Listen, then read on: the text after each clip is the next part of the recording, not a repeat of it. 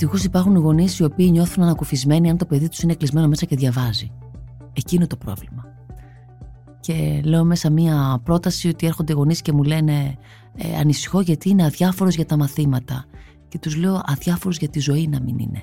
Αυτό είναι το ζήτημα.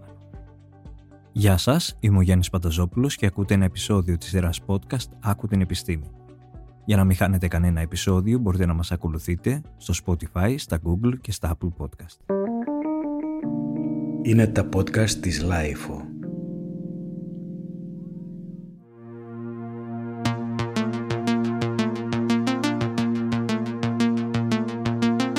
Μπορεί να υπάρξει μια ζωή χωρίς προβλήματα. Υπάρχουν σημάδια που δείχνουν ότι κάποιος δεν είναι ευχαριστημένος με τον εαυτό του. Και ποιοι είναι οι λόγοι που πολλές φορές οι γυναίκες δεν φεύγουν από τις τοξικές σχέσεις; Σήμερα έχουμε τη χαρά και την τιμή να φιλοξενούμε την κλινική ψυχολόγο και ψυχοθεραπεύτρια κυρία Άννα Κανδαράκη. Η ίδια έχει μεταπτυχιακό στην κλινική ψυχολογία με ειδίκευση στην ψυχοπαθολογία παιδιού, εφήβου και ενήλικα.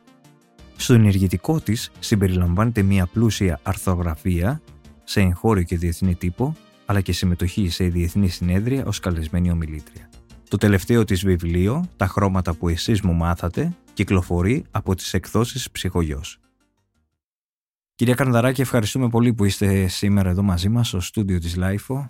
Είναι πολύ μεγάλη χαρά. Ακολουθώ έτσι κι αλλιώς και έχω ακούσει κι άλλα δικά σας podcast, οπότε την περίμενα την πρόσκληση. Θέλω να ξεκινήσω από τα γενικά. Τι είναι αυτό που σας εντυπωσιάζει σήμερα στην εποχή μας; Ωραία ερώτηση, ξεκινήσαμε δυναμικά. Με εντυπωσιάζει πραγματικά όταν βλέπω ανθρώπους που έχουν μεγαλώσει σε πολύ δύσκολα περιβάλλοντα να εξακολουθούν μέσα τους, να έχουν φως, να έχουν πολλά διαφορετικά χρώματα, να πιστεύουν ακόμα ότι εκεί έξω υπάρχει κάτι καλό που σημαίνει ότι εξακολουθεί το δικό τους το καλό να είναι ζωντανό. Δηλαδή επιβεβαιώνεται πάρα πολύ μέσα στις θεραπευτικές συναντήσεις που κάνω, γιατί εκεί φαίνεται και η αλήθεια του άλλου, αυτό το σοκρατικό ότι ουδής εκόν κακός, ότι ακόμα υπάρχει μια τόσο βαθιά καλοσύνη. Αυτό με εντυπωσιάζει. Υπάρχει, ε; Υπάρχει, ναι. Υπάρχει και είναι πραγματικά είναι η ελπίδα βέβαια, ευτυχώς που επιβεβαιώνεται, αλλά το λέω με πάρα πολύ ευθύνη δεν πάβω να εντυπωσιάζομαι κάθε φορά όταν βλέπω τόση καλοσύνη σε περιπτώσεις που δεν περιμένεις να τη δεις. Και το λέω και πολύ ειλικρινά στους ανθρώπους που έρχονται. Λέω αυτό το καλό που μου περιγράφεται ένα τόσο σκοτάδι και ξαφνικά απέναντί μου βλέπω τόσο φως, μη με ρωτήσετε από πού έρχεται, ούτε εγώ ακόμα το έχω βρει. Πάντα όταν ε, συζητάω με ψυχολόγους και ψυχοθεραπευτές, σκέφτομαι τις ε, συνεδρίες και αναρωτιέμαι πολλοί άνθρωποι σας επισκέπτονται για να γίνουν κοινωνοί των προβλημάτων τους. Μπορεί να υπάρξει ζωή χωρίς στρες, χωρίς προβλήματα. Δεν θα τη θέλαμε κιόλας. Τι σημαίνει χωρίς στρες και χωρίς προβλήματα; Κάθε η ζωή αυτό είναι. Έχει ανηφόρες και κατηφόρες. Έχει και δυσκολίες. Το ζητούμενο είναι να μην μας καθορίζουν αυτές οι δυσκολίες. Να μην ερχόμαστε και να γίνονται μια σφραγίδα επάνω μας και να μας εμποδίζουν να δούμε οτιδήποτε άλλο. Προφανώς αυτές οι δυσκολίες θα έρθουν, είναι λίγο έτσι κοινότυπο αυτό που θα πω, αλλά αυτές οι δυσκολίες θα μας δυναμώσουν. Όμως, αυτό το λέω και πολύ συχνά και στους νέους γονείς που έρχονται, το λέω και στους ανθρώπους που περνάνε μια δυσκολία. Ο τρόπος που θα επιλέξω να ανέβω τη δική μου ανηφόρα, ο τρόπος που θα επιλέξω να αντιμετωπίσω τη δυσκολία μου, είναι πρώτα απ' όλα ένα τεράστιο εφόδιο στο παιδί μου, ο τρόπος που θα με δει να αντιμετωπίζω μια δυσκολία και επίσης είναι και ένας καθρέφτης του ποιος πραγματικά είμαι. Εντυπωσιάζομαι και λέω κάθε φορά πώς θα αντιδράσει κάποιος όταν το γράφω και μέσα στο βιβλίο όταν από νυν θα γίνει πρώην, εκεί θα καταλάβουμε ποια είναι η ποιότητά του.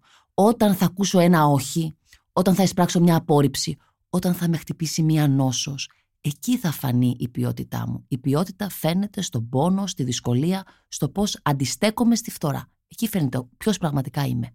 Πώς κτίζει κάποιος την ψυχική ανθεκτικότητα; Η ψυχική ανθεκτικότητα πρώτα απ' όλα είναι ο, ο τρόπος που αντιμετωπίζω μια δυσκολία. Το είπατε λοιπόν πολύ σωστά. Εδώ έχουμε να κάνουμε ψυχική ανθεκτικότητα. Υπάρχουν ε, οι μη μεταβλητοί παράγοντες, δηλαδή οι μη ελέγξιμοι παράγοντες, που είναι τα γονίδια, και υπάρχουν όμως και οι ελέγξιμοι που είναι το περιβάλλον του, είναι ποιος είμαι, που έχει να κάνει δηλαδή με το να καταλάβω λίγο αυτή τη δύναμη που έχω μέσα μου. Και εκεί έχω τη δική μου προσωπική ευθύνη. Και είναι μια δύσκολη διαδικασία, γιατί αυτό που είναι τόσο πολύ στη μόδα τώρα, η αυτογνωσία, είναι μια πολύ περίπλοκη διαδικασία. Και ακόμα και αν έχω γράψει ένα βιβλίο που έχει μέσα το κομμάτι του να καταλάβω τον εαυτό μου καλύτερα, παίρνω ευθύνη και λέω ότι κανένας δεν απέκτησε αυτογνωσία διαβάζοντας βιβλία αυτογνωσίας, κανένας δεν απέκτησε αυτοπεποίθηση διαβάζοντας βιβλία αυτοπεποίθησης. Λένε πολλοί ότι έχει γίνει μόδα η αυτοβελτίωση. Εσείς όταν τα ακούτε αυτό, ποιε σκέψεις κάνετε, και το είπατε και τώρα ότι δεν γίνεται να βελτιώσει ένας άνθρωπος τον εαυτό του διαβάζοντας μόνο βιβλία. Γιατί όμως έχουν αποκτήσει τόση μεγάλη, γιατί βρίσκονται συνέχεια στα ευπόλυτα αυτά τα βιβλία; Ωραία το λέτε. Να το, να το ξεκαθαρίσω λοιπόν πρώτα απ' όλα και να δώσω άλλο ένα παράδειγμα σε αυτό. Το κάνω συχνά και στις θεραπείες μου. Χρησιμοποιώ πολλές μεταφορές για να γίνει πιο κατανοητό. Κανείς δεν έμαθε να ταξιδεύει διαβάζοντας χάρτες. Κανείς δεν έμαθε να κάνει έρωτα βλέποντας ερωτικές ταινίες. Επί της ουσίας, λοιπόν μέσα στη θεραπεία έρχεται το βίωμα και η έκθεση που είναι απαραίτητη προϋπόθεση με το να καταλάβω τον εαυτό μου. Όμως αυτή την ερώτηση που μου κάνετε είναι διπλό. Από τη μια πλευρά λοιπόν έχω καταλάβει ότι έχω μια προσωπική ευθύνη που κάπου πρέπει να το πάω εγώ αλλιώς. Δεν μπορεί να έρθει πλέον η αλλαγή απ' έξω. Αυτό έχουμε αρχίσει και το καταλαβαίνουμε πολύ περισσότερο από το παρελθόν. Όμως φαίνεται πως δεν είμαστε έτοιμοι να διαχειριστούμε το βάρος της ευθύνης, τις συνέπειες της ευθύνης. Και θέλουμε μόνο να έχουμε την εξουσία. Δηλαδή ότι ναι, εγώ μπορώ να αλλάξω έτσι απλά χωρίς να πονέσω. Αλλαγή χωρίς πόνος δεν έρχεται. Και θεραπεία χωρίς πόνο δεν υπάρχει. Αλλιώς γίνεται ανακουφιστική φροντίδα.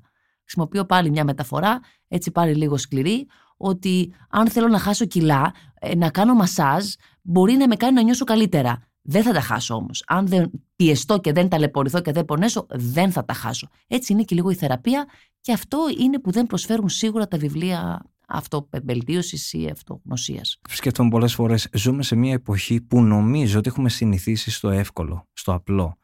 Σκέφτονται κάποιοι θα διαβάσουν ένα βιβλίο αυτογνωσίας και θεωρούν ότι αμέσως άλλαξαν όλα. Και όπως μας το εξηγείτε δεν ισχύει αυτό. Το ίδιο και, και στις εύκολες ε, θεραπείες, συνεδρίες, ε, πηγαίνουν και μου υπόσχονται ότι σε πέντε βήματα, σε πέντε συναντήσεις θα αλλάξεις. Κάνε αυτά τα πέντε βήματα ναι, και ναι. θα βρεις την ευτυχία. Ή δε στη θετική πλευρά. Αυτή η πρόταση, δε στη θετική πλευρά. Τι σημαίνει δε στη θετική πλευρά; Δεν φτάνει μόνο αυτό. Κάποιες φορές θα πρέπει να αντέξω να δω τη σκληρή πλευρά για να μπορέσω να την καταλάβω, να καταλάβω για ποιο λόγο υπάρχει αυτή η αρνητική πλευρά για να το πάω διαφορετικά. Ναι, ναι, ισχύει. Υπάρχουν σημάδια που δείχνουν ότι κάποιος μπορεί να μην είναι ευχαριστημένος με τον εαυτό του. Ναι, υπάρχουν. Το πρώτο κομμάτι είναι εκείνος ο οποίος κρίνει όλη την ώρα. Τη κοινωνική δικτύωση, αυτή τη στιγμή τα social, ε, το επιβεβαιώνουν πάρα πολύ. Όλοι εκείνοι οι οποίοι κρύβονται πίσω από ένα πληκτρολόγιο και αρχίζουν και κρίνουν, επί της ουσίας τι γίνονται; Είναι παρατηρητές. Γιατί για να κρίνω πρέπει να βγω έξω από τον κύκλο, έξω από την ομάδα και να κάθομαι να παρατηρώ. Που σημαίνει ότι δεν έχω μάθει να συσχετίζομαι, δεν έχω εμπλακεί μέσα σε όλο αυτό. Εκεί λοιπόν είναι κάποιος ο οποίος κρίνει όλη την ώρα, είναι θυμωμένος όλη την ώρα, δεν βλέπει πουθενά τη δική μου του, την ευθύνη. Αυτό είναι ένα πολύ σημαντικό δείγμα ότι δεν είμαι ευχαριστημένος με τον εαυτό μου και κάτι πρέπει να κάνω γι' αυτό.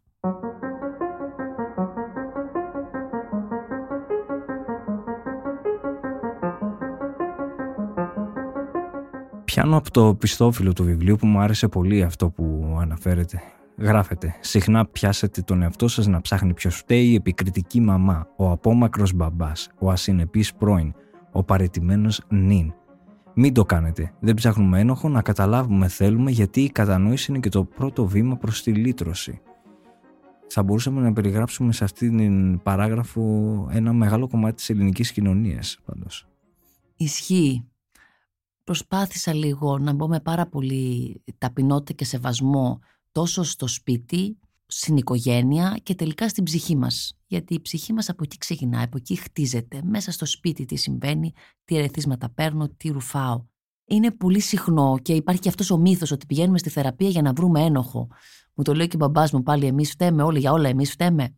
Δεν είναι όμως θέμα ότι ψάχνουμε ένοχο. Οι σχέσεις, το γράφω και αυτό μέσα στο βιβλίο, δεν είναι γραμμές. Άρα να έχουμε υποκείμενο, αντικείμενο, κατηγορούμενο. Είναι υποκείμενο ρήμα κατηγορούμενο ή υποκείμενο ρήμα αντικείμενο. Δεν είναι αυτό. Οι σχέσεις είναι κύκλοι. συνδέονται, έχουν κρίκους αλυσίδας που πρέπει όλοι συνδέονται μεταξύ τους. Κάτι λες εσύ, κάπως το καταγράφω εγώ, κάπως μπαίνει μέσα μου και το εσωτερικεύω με κάποιο τρόπο και θα το μεταφέρω με ένα διαφορετικό τρόπο στον διπλανό μου και όλοι έχουμε μια ευθύνη μέσα σε όλο αυτό. Είπατε πριν για τα μέσα κοινωνικής δικτύωσης. Θεωρείτε ότι έχουν αλλοιώσει τις ε, ανθρώπινες σχέσεις; Σίγουρα τις έχουν αλλάξει. Σίγουρα βρήκαν ένα κενό και μπήκαν. Δηλαδή, λέμε τώρα ότι κάθονται σε ένα τραπέζι και μιλάνε, μέσω, και μιλάνε μέσω από το κοιτάδι, κοιτάνε τα κινητά τους και δεν μιλάνε μεταξύ τους. Στο παρελθόν μπορεί να ήταν η τηλεόραση. Στο παρελθόν μπορεί να ήταν μια σιωπή. Να μην είχαμε να πούμε τίποτα. Και να ήταν ο καθένας βουλιαγμένος μέσα στις δικές τους σκέψεις. Δηλαδή, θέλω να πω ότι υπήρχε ένα πολύ μεγάλο κενό που μπήκαν μέσα αυτά τα social για να καλύψουν κάποιο κενό που προϋπήρχε και προφανώς τώρα αφού μπήκαν έχουν ανοίξει ακόμα περισσότερο και έχουν μεγαλώσει ακόμα περισσότερο. Αν το καταλάβουμε λίγο αυτό και δούμε ότι προφανώς για να μπουν δεν είναι η αιτία το πρόβλημα, τα social. Επί της ουσίας υπήρχε μια τρύπα, μπήκαν και άνοιξαν. Ας δούμε λοιπόν τι υπήρχε από πριν μεταξύ μας. Ας πιάσει ο καθένας τη δική του την, τη σχέση. Τώρα έρχομαι από μια ομαδική ψυχοθεραπεία που έκανα και στην κουβέντα που ήταν επάνω και μιλούσαμε, ίσως είναι από τα πιο δύσκολα προβλήματα που έχουμε να αντιμετωπίσουμε στη ζωή μας, το κομμάτι της εμπιστοσύνης, λέω στην οικογένειά του ο καθένας, ας σκεφτεί υπήρχε εμπιστοσύνη. Μιλούσαμε, αληθινά όμως, όχι τυπικά. Βλέπαμε εμπιστοσύνη στο γονεϊκό, στο συντροφικό ζευγάρι. Υπήρχε εμπιστοσύνη, εμπιστευόμασταν τον γονιό μας, να του πούμε κάτι, τον αδελφό μας. Υπήρχε αληθινή επικοινωνία. Ήταν ένα ουσιαστικό ερώτημα που μπήκε και από ό,τι φάνηκε όχι. Έχουν ε, ενισχύσει τον πανσεξουαλισμό τα μέσα κοινωνικής δικτύωσης; Ωραία ερώτηση. Ξέρετε, δεν πιστεύω ότι είναι τόσο εύκολο να ενισχυθεί ή να μπει από την αρχή μάλλον κάτι, να μπει ένας καινούριος σπόρος. Αισθάνομαι ότι όλα αυτά είναι εργαλεία που ενισχύουν ήδη υπάρχουσες δυσκολίες κουκουλωμένες. Δηλαδή, είναι τόσο πολύ ε, στιγματισμένη, τόσο πολύ ενοχοποιημένη η οποιαδήποτε μορφή σεξουαλικότητα, που η στέρηση θα οδηγήσει στην υπερβολή με μαθηματική ακρίβεια. Αν λοιπόν εγώ δεν νιώθω άνετα με το σώμα μου, αν έχω μεγαλώσει μέσα σε ένα σπίτι που είτε λέγεται κουκουλό να μην φαίνεται το σώμα, να μην ακούγεται πουθενά η συντροφικότητα. Την κάνω αυτή την ερώτηση. Υπήρχε τρυφερότητα στο γονεϊκό ζευγάρι; Ήταν σύντροφοι. Έχετε δει τη μαμά να χαϊδεύει τον μπαμπά, να υπάρχει ένα πείραγμα μεταξύ τους, ένα φιλί; Στο παρελθόν δεν υπήρχε. Ήταν κάτι το οποίο ήταν πολύ κουκουλωμένο όλο αυτό. Οπότε, αν λοιπόν στο φως δεν επιτρέπεται να βγει τίποτα, με το που θα υπάρξει σκοτάδι, όπως είναι τα κοινωνικά δίκτυα, γιατί αυτό υπάρχει. Είμαι κουκουλωμένος, δεν, δεν φαίνομαι, δεν μπορώ να μην με δει κανείς εκεί υπάρχει ο κίνδυνος να βγει ό,τι ένστικτο υπάρχει κουκουλωμένο από πίσω. Το οποίο τελικά ούτε αυτό είμαι. Δεν είμαστε ούτε μόνο τα πρέπει μας, δεν είμαστε όμως ούτε μόνο τα σκοτάδια μας και τα ένστικτά μας. Η αλήθεια είναι στη μέση το εγώ, είναι ανάμεσα στο εκείνο, στο ένστικτο που υπάρχει από κάτω και στο υπερεγώ το πρέπει. Το πραγματικό εγώ είναι στη μέση. Αλλά άμα με κουκουλώσεις μόνο με το πρέπει, θα βγει το ένστικτο, τα ένστικτα από κάτω πολύ πιο βία και πολύ πιο ζωώδη, που δεν είναι η αλήθεια μας. Ποιες είναι οι πιο συχνές απορίες των ανθρώπων που σας επισκέπτονται; Γιατί είμαι μόνος, γιατί δεν είμαι χαρούμενος; Είναι οι ερωτήσεις που τώρα μου το λέτε, τώρα τα καταλαβαίνω κι εγώ ακόμα περισσότερο. Πάντα με στις ωραίες κουβέντες καταλαβαίνουμε ακόμα μεγαλύτερες αλήθειες. Επί της ουσίας είναι οι ερωτήσεις που δεν έχουν τολμήσει οι γονείς να μας κάνουν όταν είμαστε παιδιά. Και τις κάνω εγώ στον εαυτό μου όταν ενηλικιωθώ. Δηλαδή δεν έχουν έρθει πολύ συχνά οι γονείς. Τώρα αρχίζουν και ξυπνάνε σιγά σιγά να πούνε γιατί το παιδί μου δεν είναι χαρούμενο ή γιατί είναι μόνο του. Έρχονται πιο πολύ και ρωτάνε γιατί δεν πήρε καλά στα μαθηματικά, γιατί δεν τα κατάφερε και δεν είναι πολύ καλό στα αθλήματα, γιατί δεν τα καταφέρνει. Το ζητούμενο δεν είναι να τα καταφέρω, γιατί έχουμε γεμίσει πραγματικά με ενήλικες που ουσιαστικά κυνηγούν την ικανοποίηση, ικανός ποιό, κάνω κάτι καλά και δεν ξέρουν καθόλου την ευχαρίστηση και τη χαρά. Φοβερό αυτό που λέτε πάντως. Ότι υπάρχει αυτό που λέμε η ικανότητα αλλά όχι η δεξιότητα. Ναι. Δηλαδή... Υπάρχει το κάνω κάτι σωστά, είμαι συνεπής, αλλά δεν υπάρχει το είμαι χαρούμενος. Ένα από τα μεγάλα θέματα της εποχής μας είναι και η και τα περιστατικά βίας εναντίον ε, των γυναικών και θέλω να το θίξουμε αυτό το θέμα. Ποιοι είναι οι λόγοι επίσης που πολλές φορές παρατηρούμε ότι οι γυναίκες δυσκολεύονται να φύγουν από τις τοξικές τους σχέσεις. Από το λέτε πάλι το πάω και λίγο πιο πέρα και στο δικό μου το μυαλό. Ε, δυστυχώς βία δεν είναι μόνο απέναντι στις γυναίκες, είναι βία εναντίον όλων. Παντού έχει αυξηθεί η βία και στους ανηλίκους και στους άντρες μεταξύ τους και στις γυναίκες. Αλλά στην ερώτησή σας, γιατί αισθάνομαι ότι είναι το κομμάτι της γυναίκας είναι μεταφορικά και κυριολεκτικά το οξυγόνο μας. Με ποια έννοια; Με την έννοια ότι από εκεί θα ξεκινήσει, γιατί η γυναίκα είναι τροφός. Δηλαδή από εκεί θα ξεκινήσει και αυτό που θα μεταφέρει και διαγενειακά στο παιδί της. Και μέσα από το σώμα της θέλω να πω, όταν θα, θα τρέφει το μωρό εκ το βρέφος. Οι γυναίκες λοιπόν πρώτα απ' όλα αυτή τη στιγμή έχουν αρχίσει και αλλάζουν τον εαυτό τους, αρχίζουν και καταλαβαίνουν διαφορετικά πράγματα. Μέχρι τώρα είχαν μάθει ότι πρέπει να κρατάνε το σπίτι τους με κάθε κόστος. Και αν μάλιστα βρίσκομαι σε ένα σπίτι με όρους ανάγκης, δεν έχω μάθει να έχω υπάρξει ελεύθερη και ας είμαστε ειλικρινείς, ελευθερία χωρίς οικονομική ανεξαρτησία δεν νοείται. Άρα παραμένω σε μια κατάσταση με όρους ανάγκης, δεν έχω μάθει καθόλου να κουμπάω τη δική μου την επιθυμία. Και έτσι, αμέσως αμέσως, δίνω πολλά διαφορετικά μηνύματα. Το πρώτο μήνυμα που δίνω είναι της ανοχής και της υπομονής. Έχω μεγαλώσει μέσα από μια μαμά η οποία ανέχεται και υπομένει, γιατί δεν έχει άλλη επιλογή. Οπότε την καταγράφω αυτή την ανοχή και την υπομονή σαν αρετή. Κάνε υπομονή. Κράτα την οικογένειά σου. Και αυτό καλλιεργεί και αναπτύσσει και άντρες οι οποίοι στη μικρή τους ηλικία βλέπουν μια μαμά η οποία ανέχεται και υπομένει, άρα δεν μαθαίνουν να την θαυμάζουν. Δεν μαθαίνουν να την εκτιμούν. Και οι ίδιοι μεγαλώνουν τόσο πολύ εύθραυστοι, γιατί η ίδια η μαμά η οποία δεν σέβεται τον εαυτό της, δεν θα μάθει ούτε το παιδί του να σέβεται τον εαυτό του. Και αυτό θα το αναπαράγει μετά και στη δική του οικογένεια. Και τελικά μεγαλώνουν παιδιά τα οποία έχουν το αίσθημα της ανεπάρκειας, γίνονται ανασφαλείς ενήλικες, το οποίο ο άντρας μπορεί να το ισορροπήσει αυτό μόνο μέσα από την επιβολή εξουσίας, μέσα από τη βία. Δεν μπορεί να λάβει άλλη ε, εκτίμηση με άλλο τρόπο, άλλο σεβασμό με άλλο τρόπο, μόνο με το να νιώσει δυνατός μυϊκά σωματικά, άρα μέσα από τη βία και η γυναίκα από την άλλη πλευρά να ανέχεται και να υπομένει. Και ξεκινάει ένα τέτοιο γαϊτανάκι, ένας τέτοιος βίαιος διάλογος, σαδομαζοχιστικός, ο οποίος τελικά οδηγεί σε εγκλωβισμό και αδιέξοδο.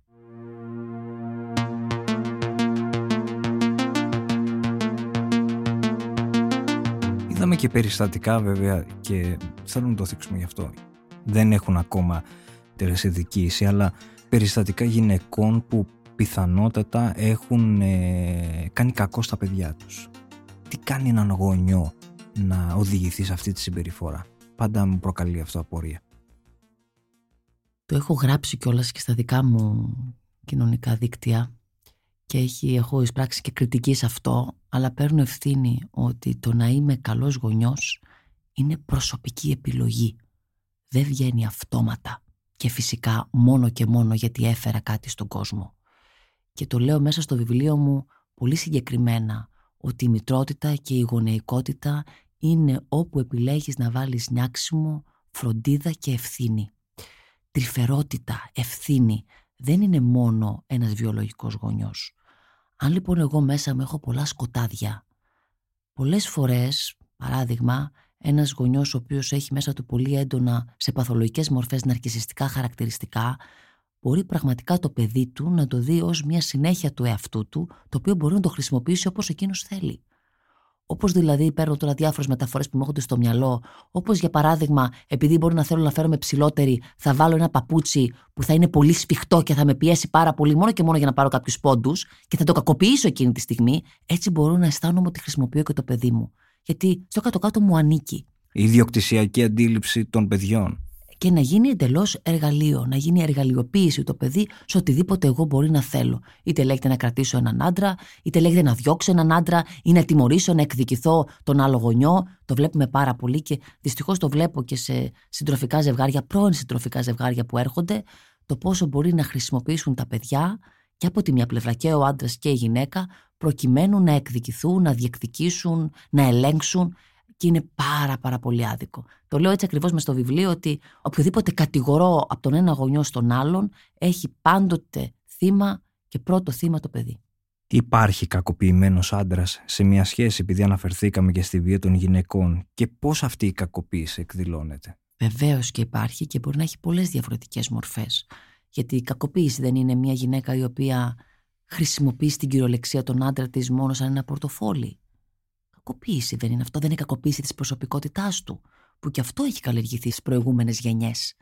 Δηλαδή, αν μια γυναίκα μπαίνει σε μια σχέση και σε ένα γάμο με την προπόθεση ότι εσύ θα με και εγώ θα σου έχω. Αυτή είναι μια, μια σιωπηλή συμφωνία. Εσύ θα είσαι ο κουβαλητής και θα φέρνεις απ' έξω, και εγώ θα είμαι μέσα και θα φροντίσω το σπίτι και την οικογένεια.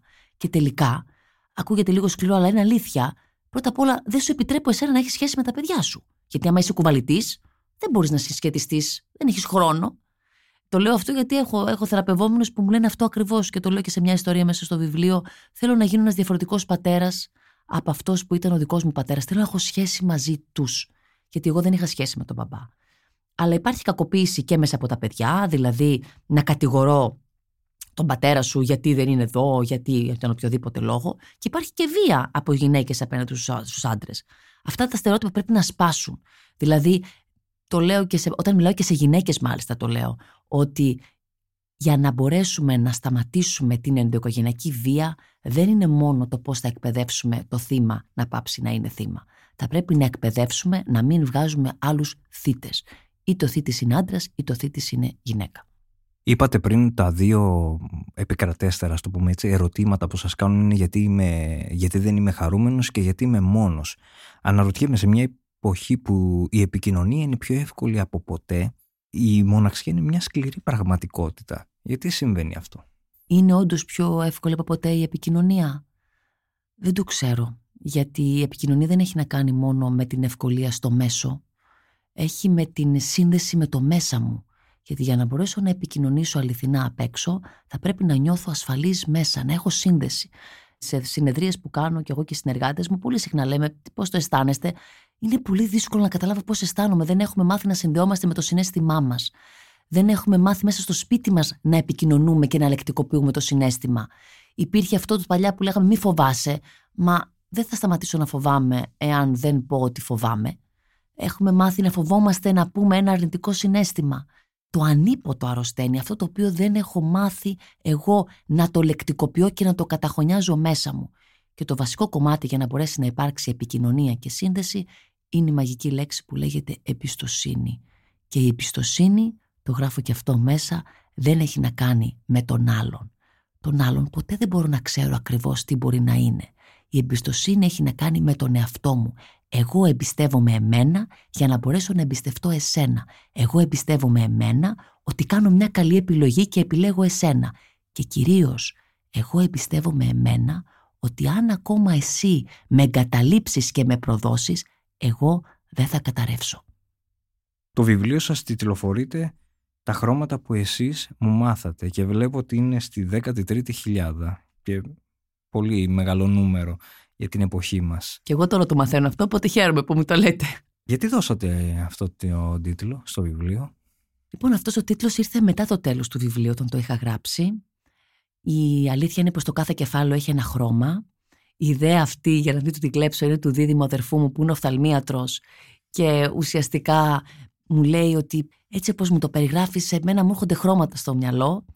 Και η αλήθεια είναι ότι κάθε ιστορία που είναι μια αυτοτελής ιστορία βασισμένη σε αληθινά γεγονότα, αληθινές ιστορίες, αληθινές εξιστορήσεις που τις έχω ανακατέψει και τις έχω αλλάξει αρκετά για να μην μπορεί κάποιος να κάνει την ταύτιση και την αποκάλυψη, αλλά ακριβώς αυτό γιατί θέλω πολύ να πω ότι η ψυχή του κάθε ανθρώπου είναι ένα ψηφιδωτό ατελείωτο με πάρα πολλές αποχρώσεις και θα είναι πάρα πολύ άδικο να την οριοθετήσουμε και να ονοματίσουμε μόνο με μία απόλυτη τιμή όπως είναι ένας αριθμός. Ενώ το χρώμα έχει πάρα πολλά χρώματα από πίσω. Και η κάθε ιστορία, εκεί πηγαίνει και το εσείς μου μάθατε, έχει μέσα συνήθως και μία ανατροπή, μία έκπληξη. Εκεί που δεν το περιμένεις και σου διηγείται κάτι κάποιος, ξαφνικά εκεί δηλαδή που ακούς ένα γκρι, ακούς ένα μπέζ, ακούς ένα ακόμα και έντονο κόκκινο, ξαφνικά έρχεται ένα έντονο διαφορετικό, μια ανατροπή και λες αυτό δεν το περίμενα να έρθει. Έχει λοιπόν συνεχώς να μαθαίνω κι εγώ μέσα από τις συνεδρίες, μέσα από τον συγχρονισμό μου με τους ανθρώπους, διαφορετικές πτυχές που έχουμε όλοι μέσα μας και είναι τόσο πολύ σημαντικό να το ανακαλύψουμε και εμείς για τον εαυτό μας και για τους ανθρώπους που έχουμε γύρω μας. Παράδειγμα, είναι άδικο να θεωρήσουμε ότι το παιδί μας είναι που λένε είναι του 19, είναι του 15, δηλαδή να του βάλουμε μια ταυτότητα μέσα από έναν αριθμό, ή ο άντρας μου βγάζει τόσα, ή η γυναίκα μου έχει αυτές τις διαστάσεις, επειδή χρησιμοποιώ τα στερεότυπα. Δεν είμαστε μόνο νούμερα, δεν είμαστε μόνο αριθμοί, δεν είμαστε μόνο ένα χρώμα. Είμαστε πολλά ανακατωμένα, τα οποία αναγεννώνται συνεχώς και έχουμε να τα ψάχνουμε συνεχώς ξανά και ξανά.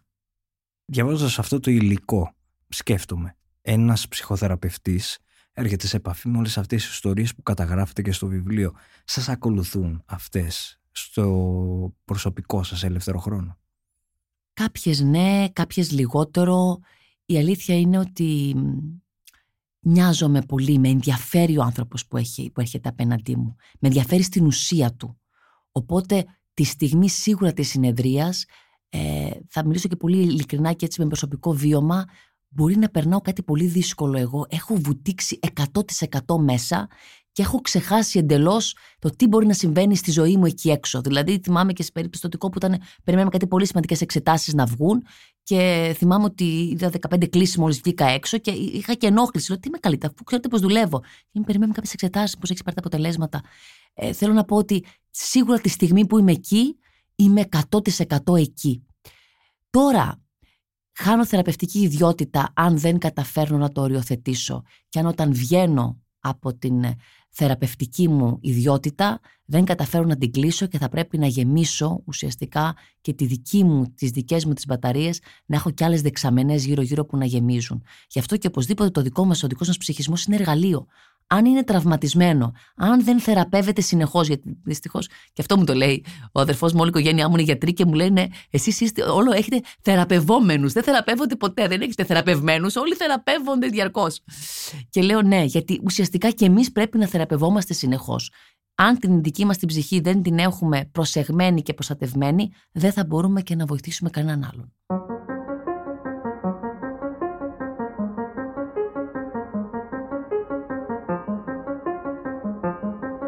Θέλω να θίξουμε ένα θέμα που ξέρω ότι αφορά και πολλούς και σε μένα πολλές φίλες μου.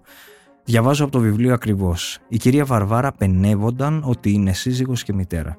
Στο ερώτημα «Με τι ασχολείστε» έδινε την απάντηση «Μεγαλώνω τρία παιδιά». Και γράφεται «Μόνο που η μητρότητα δεν είναι ταυτότητα, είναι ρόλος, που όπως κάθε ρόλος, για να μείνει ζωντανός, πρέπει να αλλάζει, να μεταλλάσσεται, να εξελίσσεται. Άλλοτε να μεγαλώνει όταν τα παιδιά είναι μικρά και έχουν ανάγκη τη μητέρα τους και σταδιακά να μικραίνει και να μεγαλώνουν άλλοι ρόλοι της εργαζόμενης, της συντρόφου, της φίλης. Και ολοκληρώνουμε. Διαφορετικά κρεμιέσαι από τον ελκυστικό και διαχρονικά εμπορικό τίτλο «Μανούλα για να μπορέσεις να υπάρξεις». Η μητρότητα στην εποχή μας πώς μπορεί να μεταφραστεί, πώς μπορείς να, να τα συνδυάζεις όλα.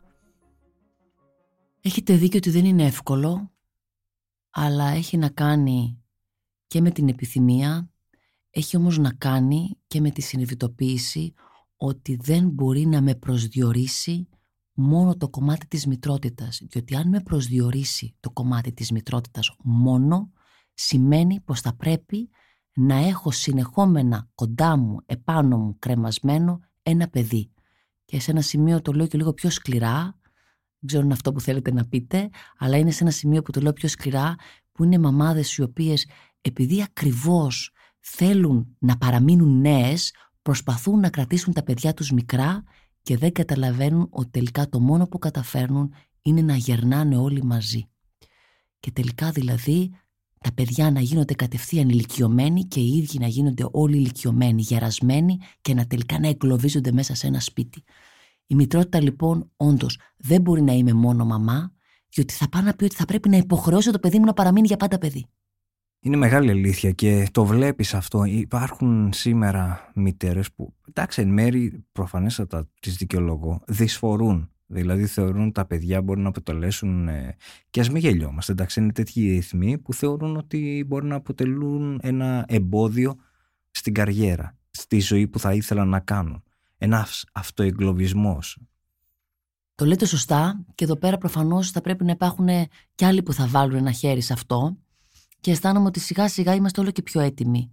Δηλαδή, είναι αυτό που τόσο πολύ διαφωνώ με την πρόταση που λέει ότι ο άντρας μου είναι καλός, βοηθάει στα παιδιά, βοηθάει στο σπίτι. Μα δεν είναι θέμα να βοηθήσει. Δεν είναι να βοηθήσει. Είναι κάτι που αφορά και εκείνον. Θα πρέπει και οι δύο να βοηθήσουμε και οι δύο να είμαστε μέσα σε αυτό για να μπορέσουμε και οι δύο να το απολαύσουμε.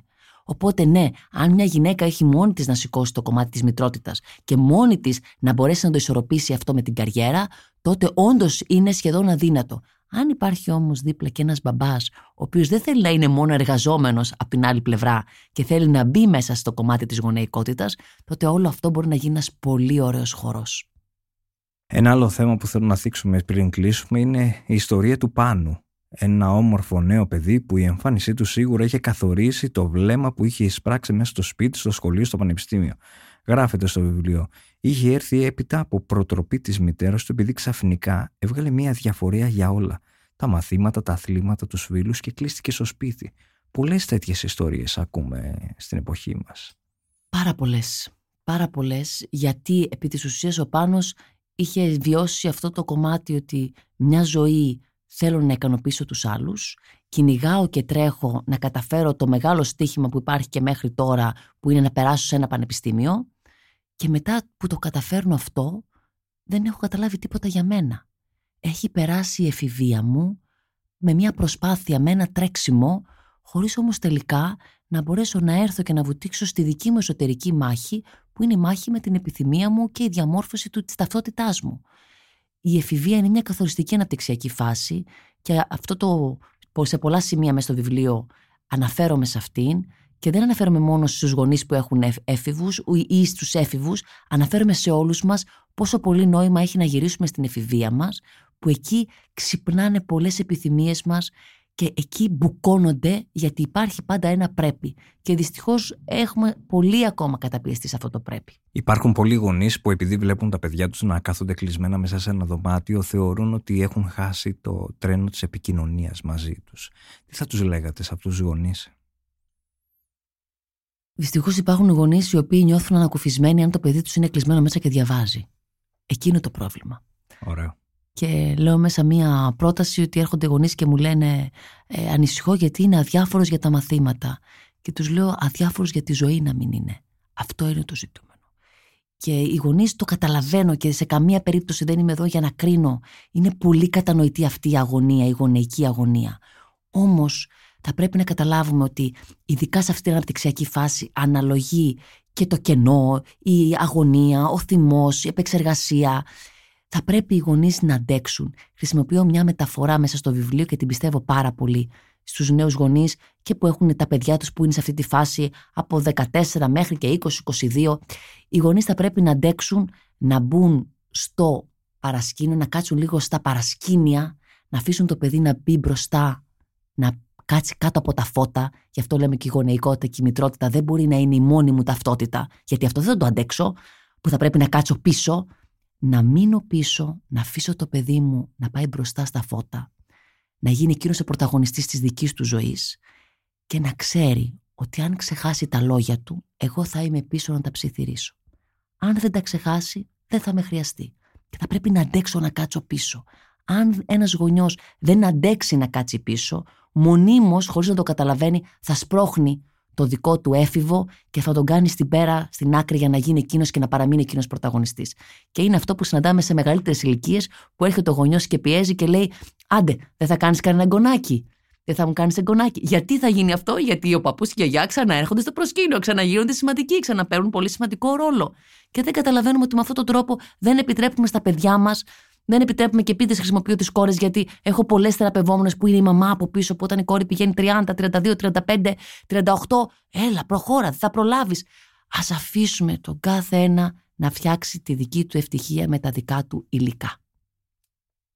Όταν τελειώσατε το βιβλίο, ποιες σκέψεις κάνατε, όταν γράψατε και την τελευταία σελίδα; Είναι μια θεραπευτική διαδικασία. Με προσκαλούν τώρα και μου λένε οι ψυχολόγος και συγγραφές και λέω δεν νιώθω με τίποτα συγγραφέας. Ένα βιβλίο έχω γράψει. Δεν είμαι συγγραφέας επειδή έγραψα ένα βιβλίο, δεν το βιώνω έτσι. Έχει μια πολύ μεγάλη αγωνία. Είχα την αγωνία να δω αν όντως αυτό το οποίο εγώ εισπράττω μπορεί να περαστεί απέναντι. Στο δικό μου το αίσθημα, επειδή πάντα εκφραζόμουν με το γραπτό λόγο, μου είναι αρκετά οικείο να γράφω. αλλά αυτή τη στιγμή προφανώς έχει μέσα και μία και ένα, είναι ένα ξεγύμνομα. Είναι μια έκθεση διαφορετική από ότι είναι ο λόγος. Οπότε είχα την αγωνία πραγματικά κυρίως να μην αδικήσω κανέναν. Αυτή ήταν η σκέψη μου, επειδή έβαλα πολλές ιστορίες μέσα και βεβαίως κάποιοι άνθρωποι να μπορέσουν όντως να πάρουν κάτι που να τους ταιριάξει μέσα τους, να τους ανακουφίσει, να τους μαλακώσει και κυρίως να νιώσουν λιγότερο μόνοι. Τι θεωρείτε σημαντικό στη ζωή, κλείνουμε με αυτό. Να έχω καλή σύνδεση με την ε, επιθυμία μου. Αυτός μου είναι η επιθυμία μου. Αυτό που θέλω εγώ ε, επί της ουσίας το θέλω μου είναι η ταυτότητά μου. Να μην χάνω λοιπόν τις επιθυμίες μου, να μην τις νεκρώνω, να συνεχίζω να τις ποτίζω, να μην παρετούμε, να μην είναι μία, ένα νούμερο και μια ηλικία η οποία θα με κρατήσει πίσω και κυρίως οι σχέσεις μας. Αισθάνομαι ότι δεν υπάρχει μεγαλύτερη, πιο σωστή επένδυση από τις ανθρώπινες σχέσεις. Να δώσουμε το χρόνο μας στις ανθρώπινες σχέσεις. Κυρία Κανδαράκη, θέλω να σας ευχαριστήσω θερμά που ήσασταν μαζί μας και μοιραστήκατε όλα αυτά τα ενδιαφέροντα μαζί μας. Καρά ήταν δική μου και εγώ σας ευχαριστώ.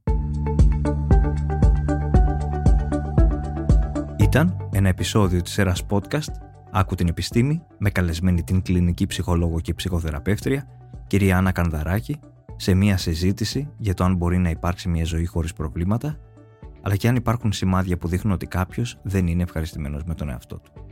Για να μην χάνετε κανένα επεισόδιο μπορείτε να μας ακολουθείτε στο Spotify, στα Google και στα Apple Podcast. Ηχοληψία, επεξεργασία και επιμέλεια Γιώργος Ντακοβάνος και Μερόπη Κοκκίνη. Ήταν μια παραγωγή της Lifeo. Είναι τα podcast της Lifeo.